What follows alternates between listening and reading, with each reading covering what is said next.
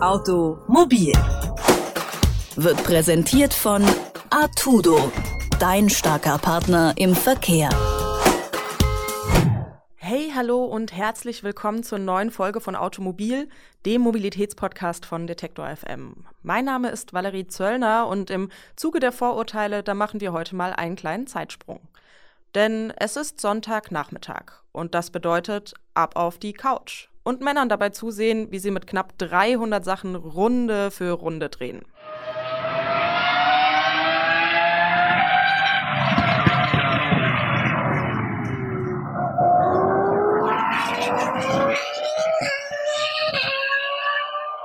Die Rede hier ist aber nicht nur von der Formel 1, sondern mehr noch vom ganzen Rennsport an sich. Das heißt Rallye-Fahren, Formel 1, 2, 3 und so weiter.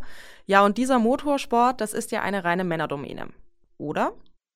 Nein, nicht ganz. Immer wieder haben es Frauen geschafft, sich in dieser Männerriege ganz nach oben zu kämpfen und ganz vorne mitzumischen. Jutta Kleinschmidt ist eine davon. Sie ist die erfolgreichste Frau im Marathon-Rallye-Sport weltweit und die erste und bisher einzige Frau, die die schwerste und längste Rallye, die Rallye Dakar, gewonnen hat. Wie das so ist, darüber spreche ich mit ihr. Hallo, Frau Kleinschmidt. Hallo, Frau Söllner. Ich freue mich sehr, dass ich heute in der Sendung bin.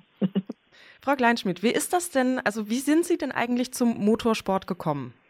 Bei mir war das äh, eine Lust aus Abenteuer und äh, vor allem auch Technik und Wettbewerb. Also die Mischung aus diesen Interessen hat mich eigentlich zum Motorsport gebracht.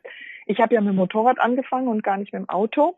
Und äh, ich habe dann von dieser Dakar-Rallye gehört, nachdem ich schon mit meinem Geländemotorrad äh, viele Reisen gemacht habe. Und dann hat mich diese Veranstaltung so fasziniert, dass ich gesagt habe, boah, da muss ich unbedingt selber mal dabei sein.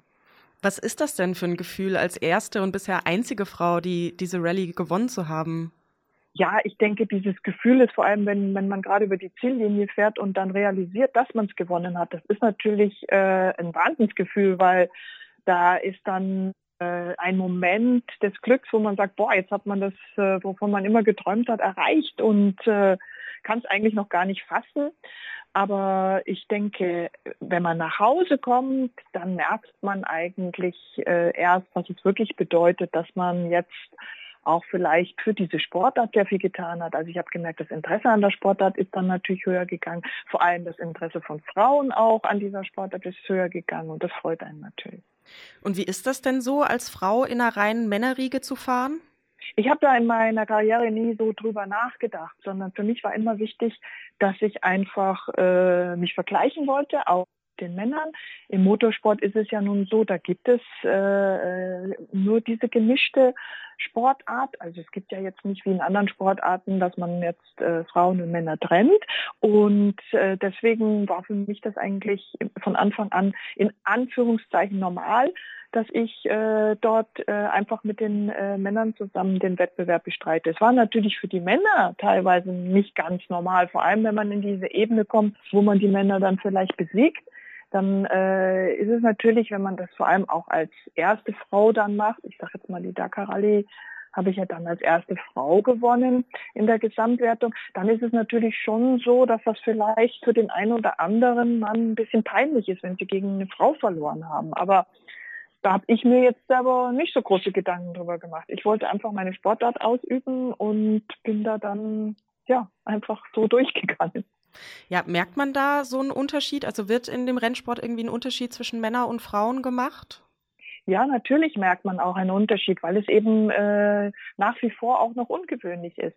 Also für eine Frau ist es definitiv schwieriger, an wirklich gutes Material zu kommen, weil natürlich die Teams selber nicht so daran glauben, dass vielleicht die Frau tatsächlich die Männer besiegen kann. Und äh, man ist zwar erstmal schon integriert und natürlich auch aus PR-Gründen und so weiter sehr und Sponsorengründen sehr gerne gesehen, aber es fehlt dann dieser Glaube in einen, äh, von, von, außen vor allem. Und das ist äh, der schwierige Punkt, den man schaffen muss, um dann wirklich auch gleichwertiges Material zu bekommen. Was glauben Sie, woran liegt es denn, dass der Rennsport noch immer fast eine reine Männerdomäne ist? Also für mich sind das schon mehrere Gründe. Also ein Grund ist äh, schon statistisch, dass eben einfach auch viel weniger Frauen an der Basis äh, sich für diese Sportart entscheiden. Da sind wir ja nicht bei 50, 50 Prozent, sondern ich sage jetzt mal, wenn mit dem Motorrad, so wie ich angefangen habe, oder auch im Kartsport, wie viele andere vielleicht anfangen, wenn es in den Motorsport geht, gibt es halt immer noch sehr viel weniger äh, junge Mädchen, die sich dafür interessieren und dann auch die, diese Sportart ausüben.